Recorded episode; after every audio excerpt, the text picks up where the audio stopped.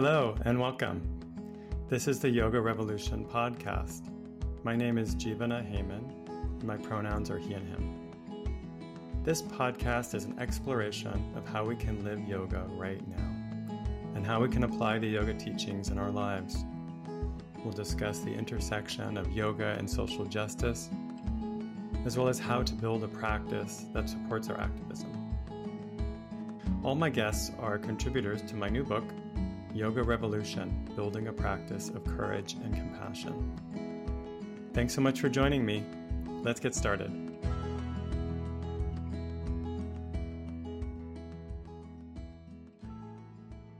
Hi, everyone. Welcome back to the Yoga Revolution podcast. I'm so excited about my special guest today, Octavia Rahim. Hi, Octavia. Hi. Thank you for being here. I'm so excited. But let me introduce you first. So Octavia F. Rahim is a mother, author, yoga teacher, and activist. She has received national attention for her work training yoga teachers and diversifying the yoga and wellness industry. She's the author of Gather and the new book that's just coming out, Pause, Rest, Be, Stillness Practices for Courage in Times of Change. Wow, so excited. You know what? We I have courage in my subtitle too. Oh, you do. Building a practice of courage and compassion. Yes, we're on the same page. We are. I, I hope so. We are. Thank yeah. you. How are you doing? I'm present. That's the best. That's the best answer I've ever heard. Answer, right? I'm here. I'm here. I love that answer. I'm going to start saying that. Present.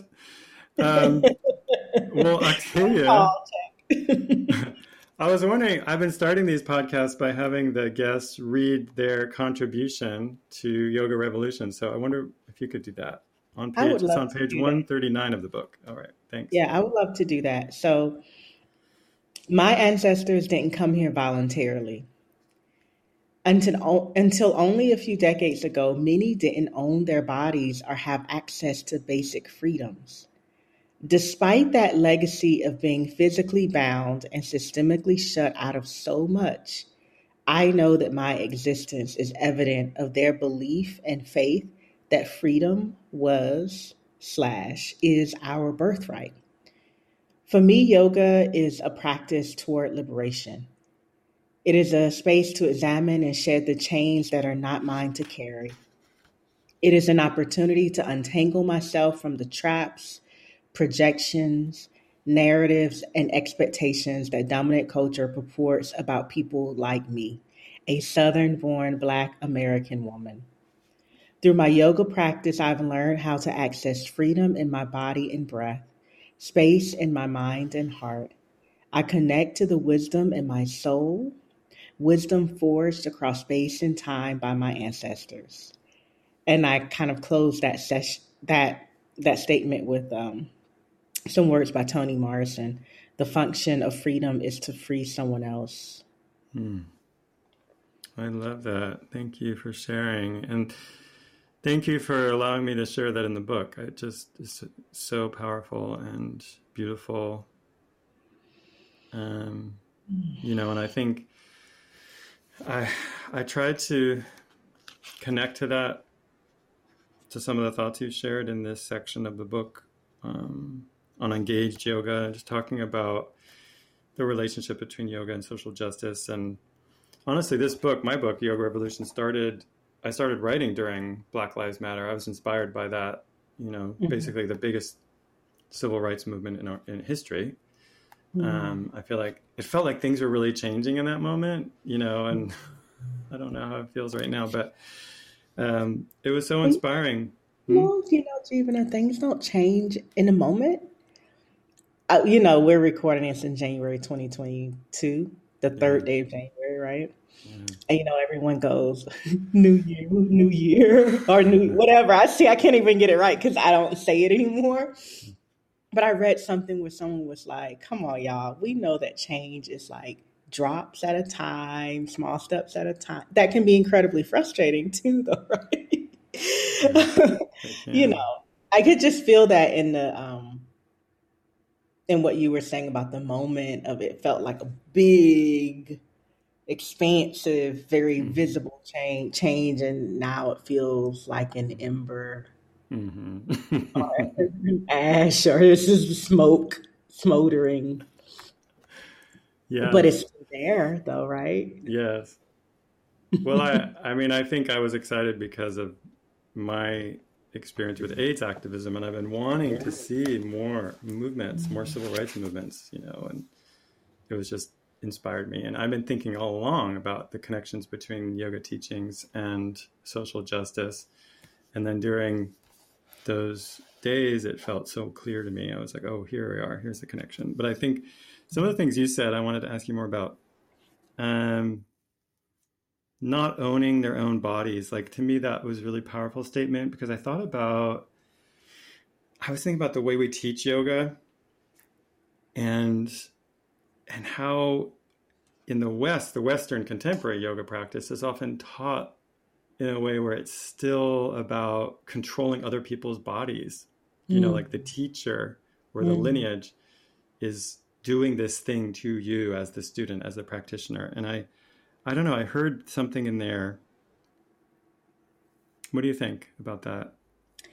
You know, so as you were talking, I um, so now I teach a lot of restorative yoga, yoga nidra, yin yoga, like kind of very still, quiet, low to the ground, far less performative in doing yoga. Before this, I teach them all though, right? I can teach poses. I taught power yoga for years. And when you were speaking, I thought about how it felt really intuitive to me when I taught a lot of physical practice to leave space for people to feel their bodies, listen to their bodies, be with their bodies, and claim their own bodies, right? You know, and the language I used, like I, w- I could not, it was intolerable to me in classes when teachers would go, I want you to, because I would go, it doesn't matter what you want me to do because you're not in this body, right? Like, yeah. you, know, uh. you know, and And I think it can be really nuanced and subtle, like the way when we're teaching and guiding and holding that space for people to have an embodied experience, mm-hmm. the ways that we can, if we're not paying attention, be stripping people of a sense of, you know, ownership of their own body and experience, you know? Um, and so I guess as a teacher, with this like blood running through my veins of those who've been free in body and those who've not been free. Like no one really taught me to not say certain things. Like when I did my yoga, my first two hundred hour, you know, yeah, almost, I don't know, fifteen, seventeen years ago, I just decided that I wasn't going to talk to people like I had more command over their body than they did. Mm. Right? Right. It's just not true. And it just further perpetuates, um, it disconnects us from our own like wisdom and inner listening and loving yeah. of, you know, the skin we're in. Mm-hmm. Um, so that's just something to think about, right? Like, are we, even is the language we're using supporting people feeling Um, free to mm-hmm. be with their bodies as they are. Yeah, you, you said, through my practice, I've learned how to access freedom in my body and breath, space in my mind and heart. I connect to the wisdom in my soul, wisdom forged across space and time by my ancestors. You know what I'm talking about there, too? Yeah. Um, because I practice like the quiet yogas are those practices where I feel like I connect to my body and something more than my body, right? Um, my mind and what constructed that mind, if I can go all the way out there. And it's the interesting thing about how a lot of times we see and hear the word yoga or So, Jivana, I'm going to make a loud confession, conf- confession on your podcast. I don't always say I'm a yoga teacher anymore because yeah. people will then like bust out a pose and go, well, can you teach me how to better do this? Uh-huh. You know? And I'm like, I know that's what you've been led to think that that's what yoga is. And I think I probably participated in that perpetuation. Like I know I did. I mm. should claim that, right? We all have to some degree. When you know better, you do better, as Maya Angelou says. And, yeah. you know, like the that's just not that's not what it is. Right? And so that's just to say, like, as my personal practice and my teaching practice has really shifted from being very asana based, I feel like I've moved into a place, or pose based, right? I've moved to a place where I'm like, ah, there's the taste of freedom. In the mm-hmm. silence, oh, there's the taste of freedom. In the mm-hmm. simply sitting, there's the taste of what I am beyond all these other things. Um, and so when I'm talking about being able to connect to wisdom across space and time, I am literally talking about that which we can experience through meditation, yoga nidra, those kind of practices. Because I've never experienced that in, in asana. I love poses, right? They're gateways. They're incredible. I think it's so important to, you know, like touch and feel and be with this body. And I'm grateful I don't stop there, you know? Yes. A life-changing teaching experience I had, um, gosh, I don't know how many years ago this was, but I had a younger woman who'd um, went in for a surgery, a back surgery, and woke up and couldn't move her body. Mm. And that was, she could move, I think, her head and neck. And so um, she was paralyzed from there down. And she would come to my classes um, in her wheelchair. Most of the, a few other students in class, with with her permission, we would, if she wanted to get out of the wheelchair, we would put her on the floor and do, I was teaching restorative yoga and um, yoga nidra, and we would prop her up and really support her. And she loved coming to yoga nidra, and I'd be teaching specifically the sixty-one points, right, where you like, you are just feel into this place in your body.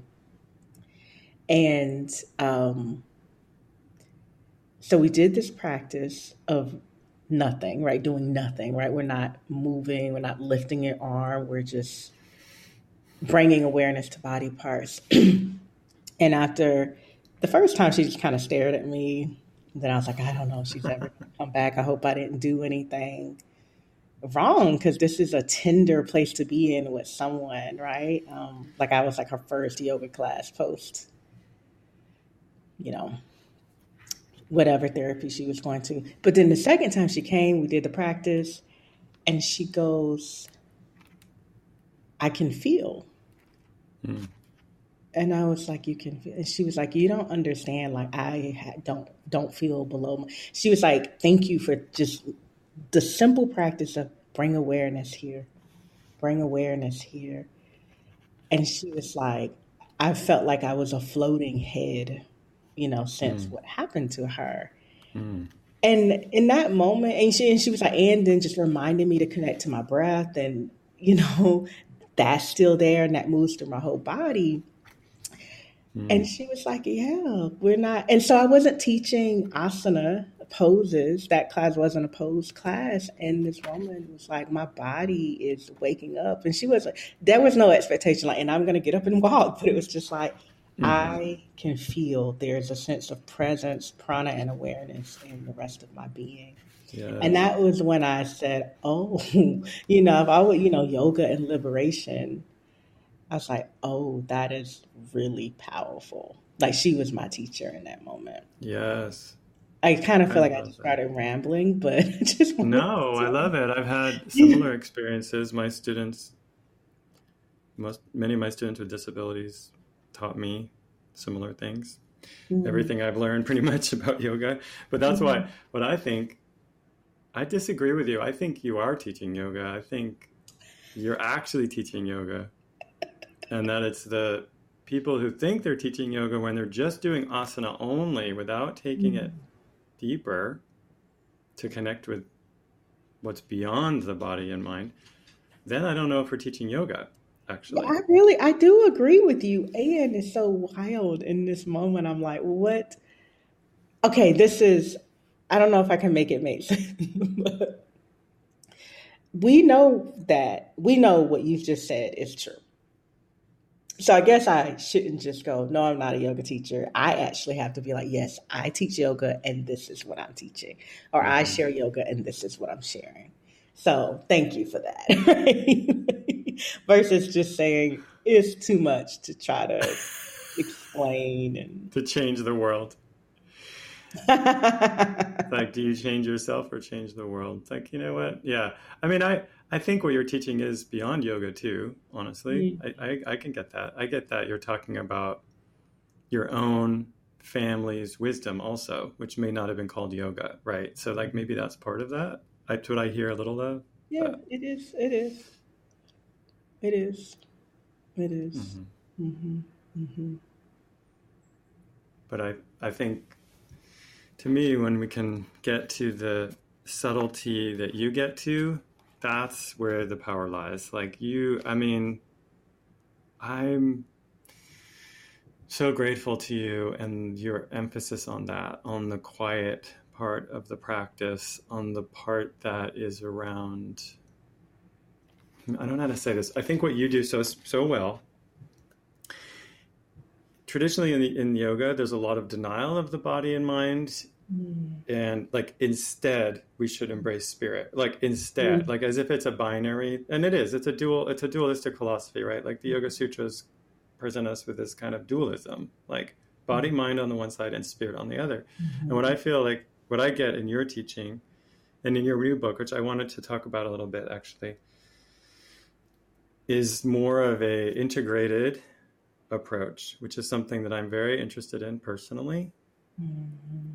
Um, how do we integrate our human experience and our spiritual life, mm. you know, rather than just always picking one or the other, mm. denying one or the other, you know?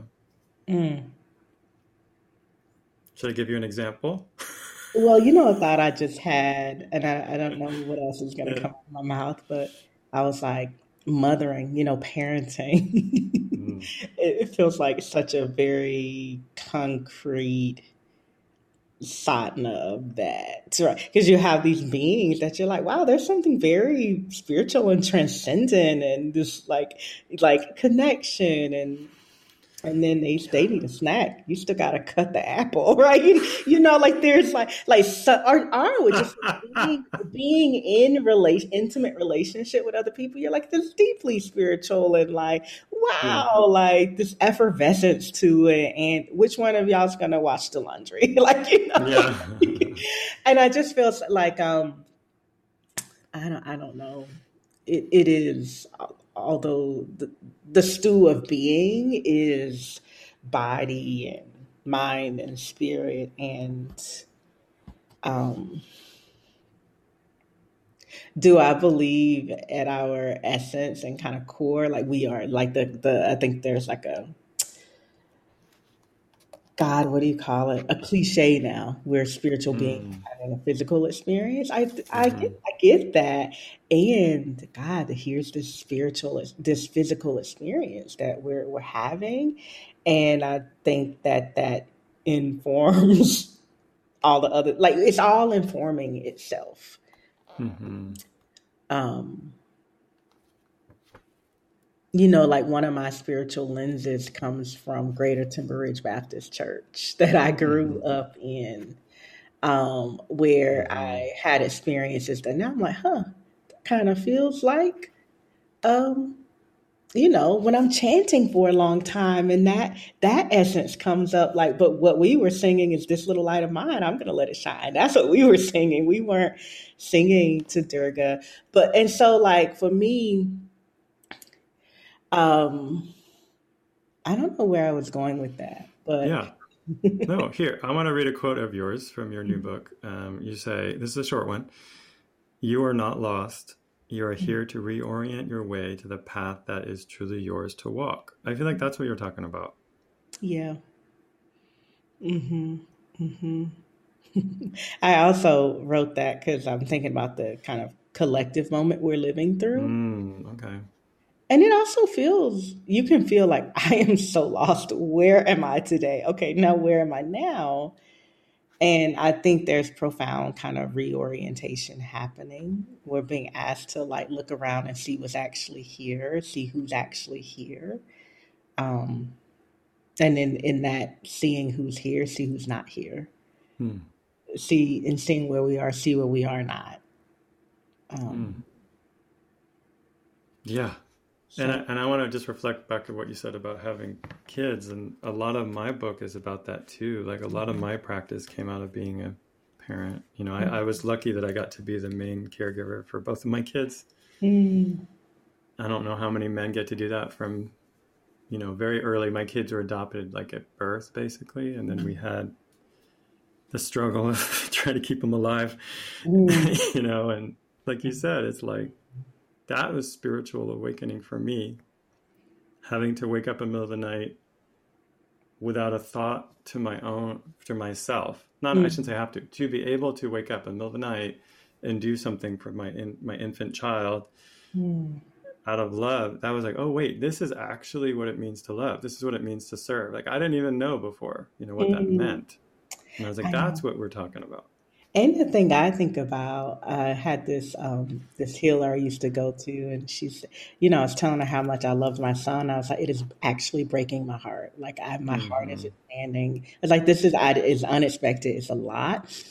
And she said, your divine loves you like that. And so it gave me this concept. Oh, wow. I never thought, like, I am that loved, right? And then some, right? Because clearly it's more wow. than that. Um, but I also think just, you know, those kind of close relationships, whether it's with children or a partner, I think we can have them with other sentient beings, right? Mm. Um, it, it also exposes you to yourself. You go, you think you're one thing, and then you get to really see who you are. Yeah. Who was it, Ram Dass, who was like, you think you're spiritual and evolved, and then you go spend a week with your family. family right? I know. Exactly. Um, exactly. I think about that a lot, you know. I I feel lucky because I, when I, right when I met my husband, I was um, thinking about becoming a monk, actually. Mm-hmm. Like, you that's said the that? path. I thought you were joking when you said No, it. I'm serious. I was ready to become a monk. I was on the path. I was all in. Like, I'm diving into that yoga stuff. And he, like, kept me out. He kept me in the world. And I actually think I, I it's a blessing, mm. you know, to have this family life and mm. the struggle of kids. And, you know, my kids are older. Just wait until they're teenagers, you know, which is that. Talk about breaking your heart. I mean, that's mm. what, that's what their job is to, you know, when they're teenagers, you know, their job is to break your heart so that you can let them be free. Mm. Um, mm-hmm. It's taught me a lot. So I am grateful for that. And also struggling, still struggling. All right, I want to read something else from you. You mm-hmm. said, your heart may be broken. Walk mm-hmm. through the opening. Rest in the inner sanctuary of your being. Place your most intimate, soft, and loving prayers on the altar within your heart. This is one way to remember you are whole. Mm. Hmm. Yeah. You know, so I write a lot. I rest and write. That's my process. People go, hey, yeah. how do you write these books? I go, and, and one lady I was just talking to, she was like, you know, they feel channeled. And mm-hmm. I was like, oh, that's so interesting. I was like, well, I just um, go listen. Like, what wants to come through me? What needs to be spoken? What does not need mm-hmm. to be spoken? Um, and I also, just the moment we're all living through, in addition to just regular life, I'm like, oh, it's so heartbreaking. It's so heartbreaking. And where the break is, there's this opening, right? Like, that's what's happening when you were talking about, I presume you were kind of talking about what was going on in June twenty twenty, um, post George Floyd's murder, mm-hmm. make you rest in love and peace and power. Um, all this breaking, also all this opening, right? What's going to come out, what's going to come come in. Um, That's what I was thinking about when I wrote that. Because sometimes we have a profoundly negative connotation to the broken. Yeah. And I feel like through my yoga practice, um, yoga helps me have the courage to like face life as it is. Mm-hmm. And in that way, start to really have more capacity to vision and then activate how it can be, if that makes any sense. And, mm-hmm. and, um, cause like yoga, like it's this unthawing mechanism for me. Cause I can be really stoic and kind of just like numb out to push through. And mm-hmm. those practices like yin, just sit and be quiet. You know, if you, if you have a meditation practice, you sit enough, something starts to, you know, it's not just your mind, something starts to happen in your heart. You know, you start to, I don't know another way to describe it other than unthaw. And then that unthawing kind of starts to like mm-hmm. break open to like, oh, because we, our, culturally, our relationship to just like feeling and expression of feeling is we clamp that down. And I don't really subscribe to a yoga that's just like clamp that down. Mm. I don't, I mean, I don't know if there's any yoga that really does that, but um, it's just... my yoga is how do I how do I face what is. And anger, you talk about that, the deep, strong feelings. You talk about that. Yeah, uh, I was gonna say with courage and compassion, and that's in your title. how do I how do I face this with courage, right? And core, courage comes from the Latin, the core, the root, which is the heart. Yeah, that's the French word for heart, core. Yeah, core. How do I face this with my heart? Yeah, that's what I've tried to get at too. You know, you do it in this much simpler, more direct way. I mean, I hate to compare, but I don't know, like I'm blown away by some of the things you say. Here's another one. The truth is that only the most courageous are ever brought this far and deep into the unknown. The ones who are willing to face the darkness within themselves and the world to understand the level of light needed to move forward. You are here because you are one of the courageous ones. Mm-hmm. That was to you, Jivana. and and your listener. Thank you. And Doctor Gail Parker and Jacoby Ballard mm. and, you know, all of these people that, um, you know, public public facing in some way. And there's also like what we've traversed to face in the direction that we have. Um, yeah, you're, you're, you're able to write about the yoga revolution, and revolution is not cute and sexy, right? You're like, you're not writing about it. You're living it. You are activating it. You're calling people into it. Um, you're lifting people up into it. You're falling down into it. It's like, well, I, I, I assume that if you are here doing this, it's because you have been called into doing it with your courageous mm-hmm. heart. Mm-hmm. Um, you know, sometimes we're like, well, why, why did I got to get that lesson? Where are you going to need it for later? Or it's gonna, gonna, you know, shore up your work, or it mm-hmm. gives you a more compassionate lens. It grants you the grace to have a more compassionate lens to look mm-hmm. through as you look out into the world and see and serve people. Yeah. Well, I appreciate that. I think it has to do with um, seeing something, you know, in myself and wanting to, and, and also seeing the world. It's like, it's a process to me of reflection, inner reflection, and then also seeing it out there mm-hmm. and feeling like, you know, spiritual practice is the key to mm-hmm. making change in the world, you know, like. Any kind of change that's going to happen in the world that's positive comes from people's inner work. Mm-hmm. And so that's what I was, that's what I'm trying to say in my book is that yoga is, it's an inner revolution. Like the way we mm-hmm. embrace ourselves, the way we relate to ourselves. And also then it changes the way you walk in the world. It does. If you do that work, because you're not projecting everything onto other people and yeah. looking for other people to fix you all the time. Mm-hmm. And I think that's where so much damage can occur. Mm-hmm. I guess I'm trying to find a way to help people. It's like I read the other day somewhere, like, so much damage is done when we try to fix the world. Yep. Yep. Mm-hmm. I feel like that's what you're saying. Mm. Here's another one of yours. You say, right now, the only light coming through is that of an intense fire, the fire of your rage. You do not have to simmer down. Do not burn yourself either. Peer into the fire. What fuels it? And how can the light of it serve you in this dark place? Mm. Mm-hmm. Yeah. What's the fuel behind the fire? How can we like own that and then like use that for our own transmutation? Mm. Um, and I haven't read the whole book, but I was thinking about Lama Rod Owens' work. You know, he, yes. um, his book, Love and Rage, and the teaching to like not deny it, to not turn away from it, right? Because, you know, we turn away from it, we clap it down, it comes up and out and it spews onto other people, right? Or we completely stuff it down. It goes over here and like does this thing to our left shoulder, our heart, our liver. I'm just naming things, right? But meaning it, it it's like turning on ourselves. Yeah.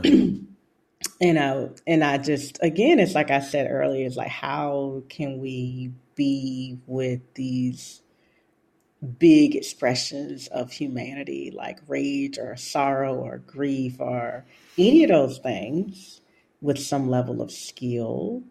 Because um, without skill with those things, how can we be with and in love and joy and all those other things that we're like, we want more of that. Well, how can we be with that if we can't be with the the other side of it? Um, mm. You know, when you were talking about um, inner work, so that this, you're offering the fruit, if you will, of that inner work out into the world. That's what I heard you say. I mm-hmm. went back to the song I was kind of started talking about at the beginning mm. of this podcast, This Little Light of Mine, I'm going to mm-hmm. let it shine.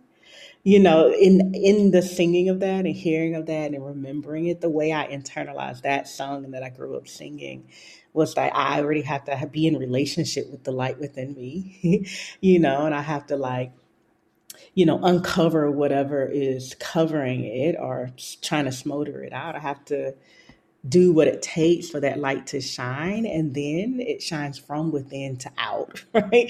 You know, and I feel like that's what we're talking about. It's like from the within to out, because it's like we don't have the we we don't have the light, and to be clear, we all have it, right? But we don't have that light to just sit in the corner and hold it and hoard it from the world, right? Right. We are to be stewards of tending to it within us, and then we have that splendid luminousness mm. to offer back out. That's so beautiful. You just said that so well. Ah, I love it. Oh my God. You're too much. You're too much. How does that feel? How does it feel for you to have these books in the world, or this one's about to come out? I'm just curious how that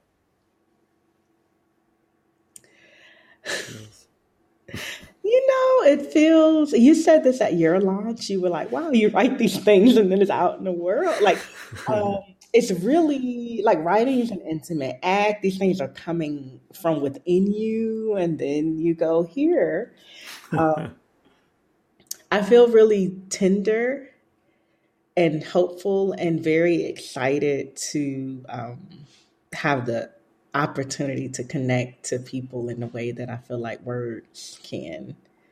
Um, you know, the beautiful thing about books, Stephen, and I know you know this because you travel the world teaching, your book can travel more. Mm-hmm. Your book can go forward more. It can actually create more accessibility um, because it is more accessible. And there's only one you and there's one me, and there could be in the world a million copies of this book, you know. Mm-hmm. And so I mean, I hope that Pause, Rest, Be, the book I wrote, is a companion. Um, the way I thought about it was just like, I think there's a lot of loneliness in the world. Like, even when we're with people, we can just feel like I'm alone. you know, I think we we're all in our own beings having these really big experiences and emotions, and like, where do we put them? Where do they go? And hmm. it's actually hard to express some of the levels of like loss, devastation, and just like trauma and grief we're all going through. Yeah. And I hope the book can be a companion. Yeah. I just can't believe you just said that, because I've started working on a new project, which I haven't told anyone about. And now you're telling I, it. I'm just saying that word companion is right in there. That's like, mm-hmm. where, that's what inspired me. Mm-hmm. Of exactly what you said, you know, that yeah. I'd like to support people on their journey. Mm-hmm. Um, and I, it was very clear that that was like the way into that new, the new project. So. Mm. Yeah. Companion. Yeah, I love that. I like those I C words, that. Courage, compassion. I know. Right? Me too. I'm like that too. So. Yes. Change. You got change in there too. Courage in times of change. It's so awesome. Pause, rest, be. Any, anything else you want to share about it or about your teaching?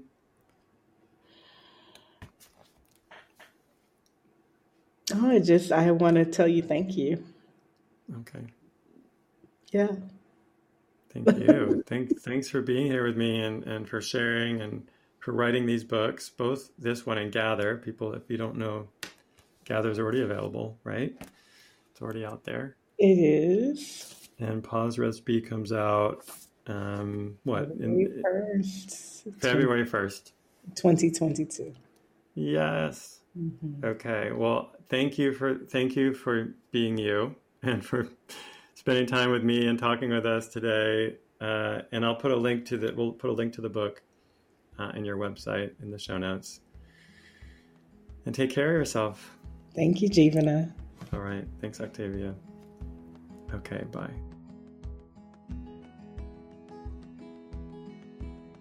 Thanks so much for listening and joining the conversation. Yoga is truly a revolutionary practice. Thanks for being here. If you haven't already, I would love for you to read my book, Yoga Revolution, Building a Practice of Courage and Compassion. It's available wherever books are sold. Also, you can check out my website, jivana heyman dot com.